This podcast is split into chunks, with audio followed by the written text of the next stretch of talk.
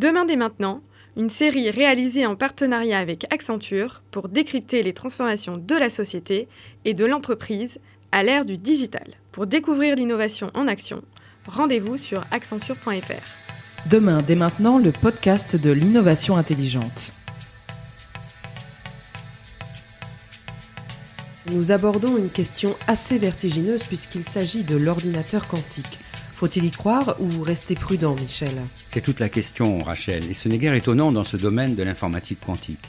Ces deux mots suffisent à exprimer une association improbable, celle du langage binaire, qui permet de décrire le monde avec une succession de 0 et de 1, et celle de la mécanique quantique dans laquelle il n'existe pas de 0 et de 1, mais une infinité de valeurs correspondant à une caractéristique des particules élémentaires. Prenez une toupie par exemple. Quand elle tourne, son angle de rotation prend successivement toutes les valeurs comprises entre 0 et 360 degrés.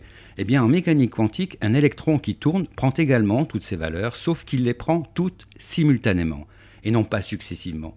Inutile d'essayer de comprendre un tel phénomène. L'univers quantique n'obéit pas aux mêmes règles que celles du monde dans lequel nous vivons. On y parle de superposition et d'intrication. Ce sont ces caractéristiques qui défient notre raison que les informaticiens tentent de domestiquer pour les utiliser dans un ordinateur, c'est-à-dire pour faire des calculs. Quel objectif peut justifier de relever un tel défi? La puissance, bien entendu. Les ordinateurs quantiques promettent de fonctionner à une vitesse inimaginable. Avec les ordinateurs classiques, cette puissance est proportionnelle au nombre de transistors gravés dans les puces électroniques.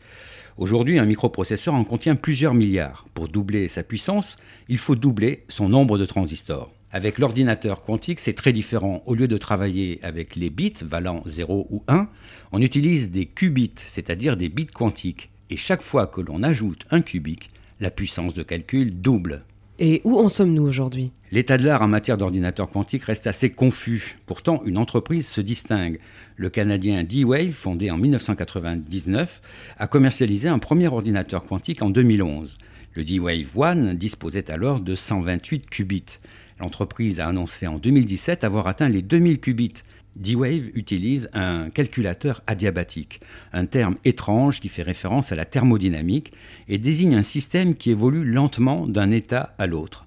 Là encore, le fonctionnement de telles machines n'est compréhensible que par les spécialistes. En revanche, leurs applications sont très concrètes. D-Wave déclare avoir utilisé l'une de ces machines pour optimiser le parcours de 500 taxis dans le centre-ville de Pékin. À terme, c'est par exemple la gestion de flottes de milliers de voitures autonomes qui est dans le viseur des ordinateurs quantiques. S'il est clair que le potentiel des ordinateurs quantiques est vertigineux, il reste encore à l'état de promesse. Pour en savoir plus sur les probabilités de leur exploitation par les entreprises qui ont besoin de puissance informatique, nous avons rencontré Marc Carrel Billiard, qui est le responsable monde de la RD technologique chez Accenture. Marc Carrel Billiard, bonjour. Bonjour. Vous êtes directeur monde de la RD technologique chez Accenture et nous allons parler aujourd'hui d'ordinateurs quantiques, peut-être en commençant par euh, essayer d'expliquer le défi technologique que cela représente pour vous. Alors, euh, pour nous, euh, chez Accenture, mais je dirais aussi pour nos clients, le, défi technologique, il est énorme. Parce qu'on parle d'une génération d'ordinateurs complètement différents. On, est, on parle là de la cinquième génération, voire au-delà, hein, puisqu'on a commencé par les tubes, après on est passé par les circuits intégrés, après on est passé par les microprocesseurs, et maintenant, voilà, on parle de, de ces ordinateurs quantiques. Alors d'abord, ce qu'il faut bien comprendre, c'est que les ordinateurs quantiques ne reposent pas sur le même type de technologie ou de mécanique classique qu'on connaissait avec les ordinateurs qu'on appelle de von Neumann, d'architecture von Neumann. Comment spécifier aujourd'hui l'état de la technologie, où on en est? Est-ce qu'on a la capacité déjà de faire fonctionner des ordinateurs quantiques pour les comparer, par exemple, avec des supercalculateurs existants? Euh, Où en est-on exactement? Alors ça, c'est une super question. Et je dis que oui, en fait, on, a, on commence à avoir des résultats. Donc euh, Accenture travaille avec D-Wave, une société qui est basée au Canada à Vancouver. Le pionnier en la matière. Le pionnier, eux, ils ont décidé de travailler sur des architectures adiabatiques, ce qui leur permet d'arriver un peu plus rapidement euh, avec des machines sur le marché qu'on peut commencer à exploiter. Donc on a commencé à travailler sur une architecture euh, avec 1000 qubits. Et je vais vous dire, ce qui est vraiment assez fantastique, la raison pour laquelle on s'est intéressé à ça, c'est que auparavant, je pense que personne vraiment n'avait accès à ces ordinateurs. Ou alors peut-être fallait s'appeler la NASA, ou fallait avoir euh, des, accointances avec, euh, des accointances avec ces sociétés pour faire ça, mais c'était très difficile. Aujourd'hui, D-Wave permet d'accéder à ces machines en utilisant l'infrastructure à ce service. Donc, vous êtes chez vous ou vous êtes dans nos labs à San Francisco et par, euh, par une connexion VPN, vous allez vous connecter directement sur l'ordinateur et lui envoyer des informations, des données ou un algorithme à exécuter. Il va l'exécuter de son côté, il va vous renvoyer un résultat. Je n'ai pas besoin de me déplacer à Vancouver et donc j'ai accès à cette machine. La deuxième chose, et à partir de là, bien évidemment, on va avoir une communauté de praticiens, de chercheurs, de, mathématiciens, de docteurs, etc., qui vont commencer eh ben, à s'approprier cette technologie pour l'utiliser. Alors les applications que l'on cite souvent sont quand même du domaine de la recherche, euh, aussi bien pour de nouveaux médicaments que l'optimisation de certains systèmes. Est-ce qu'il y a en perspective d'autres types d'applications peut-être plus proches de, du grand public, par ah, exemple? Alors absolument. Nous, on a, on a, on a identifié plus de 150 cas d'usage. Euh, dans, dans, des industries euh, tout à fait différentes comme euh, l'agro, l'agroalimentaire, comme comme euh, des optimisations en termes de campagne marketing. Ça peut être aussi dans la finance. Regardez, vous prenez un, portfolio euh, d'actions, euh, vous allez essayer d'optimiser, de, de, connaître la valeur. Et eh ben, si vous avez beaucoup d'actions et que vous voulez faire ça sur un temps assez important, évidemment, l'algorithme d'optimisation va être complexe. Le faire sur l'ordinateur quantique vous permettra de d'avoir des résultats plus probants et plus rapides et plus fins que sur un ordinateur mainframe. Donc il y a plein d'exemples. Dans le manufacturing aussi, toute la partie logistique. Et, on en a encore et encore. Donc c'est pas seulement, je dirais, la recherche euh, biologique ou des choses comme ça. Mais c'est quand même des applications très professionnelles. Tout à fait. Est-ce que euh, au-delà, le grand public pourra être un jour concerné par l'ordinateur quantique ou bien est-ce que cela restera dans ce domaine de la recherche et de l'industrie? Eh bien, je vais vous donner un exemple. Je pense de toute façon qu'il faut qu'on soit clair par rapport à ça. Je ne pense pas que l'ordinateur quantique va remplacer l'ordinateur classique.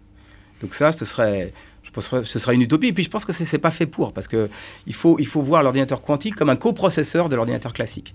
Vous avez l'ordinateur classique qui, qui, qui, qui déroule un, programme. À un moment donné, il va y avoir une demande euh, par rapport à un problème d'optimisation. Il faut avoir une réponse très rapidement. On va appeler l'ordinateur quantique, on récupère un résultat et puis on continue de, processer. C'est ce qui va se passer. Donc le cloud qui sera l'instrument finalement d'accès à... Euh, Exactement. Alors pour revenir à votre question, c'est est-ce que l'utilisateur euh, lambda va bénéficier de l'ordinateur quantique? Mais bien évidemment, il en bénéficiera tous les jours.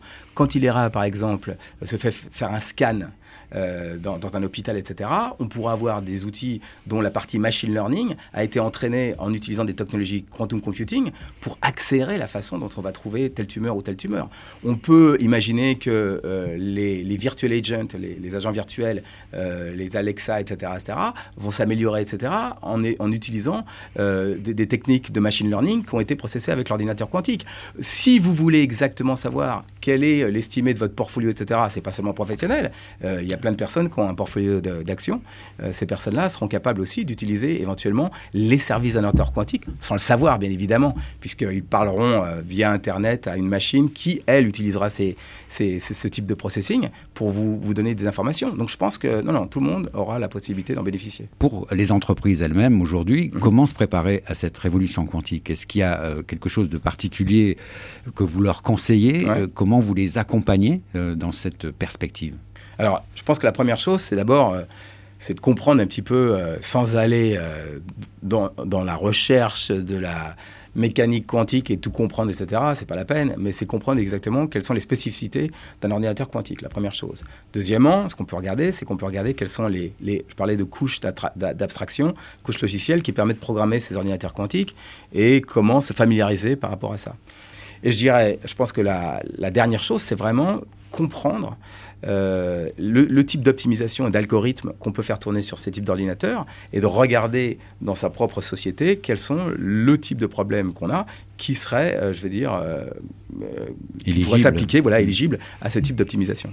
Si vous deviez anticiper une date à laquelle l'ordinateur quantique pourra commencer à vraiment exister, c'est-à-dire à être utilisé comme instrument dans la recherche et dans l'industrie, quel horizon euh, fixeriez-vous? Entre 5 et 10 ans. Moi, je dis entre 5 et 10 ans. Il y aura, euh, dans les 5 ans qui viennent, il est clair que les ordinateurs adiabatiques vont, vont, vont, être sur le marché de façon plus importante, on pourra les, les utiliser. Alors il y, a, pas mal de personnes qui disent que l'ordinateur adiabatique, c'est pas le vrai ordinateur quantique, ok, mais de toute façon, il est capable d'optimiser les, problématiques qu'on n'est pas capable de résoudre aujourd'hui. Encore une fois, je pense que ce qui est intéressant de voir, c'est qu'il y a quelque chose là et qu'on est capable, est capable d'avoir des, des, des, des, résultats tangibles, enfin maintenant, euh, qui, à mon avis, euh, ne vont cesser de s'améliorer au fur des années. Merci à Marc Carrel Billiard pour cet éclairage instructif sur les perspectives de l'ordinateur quantique.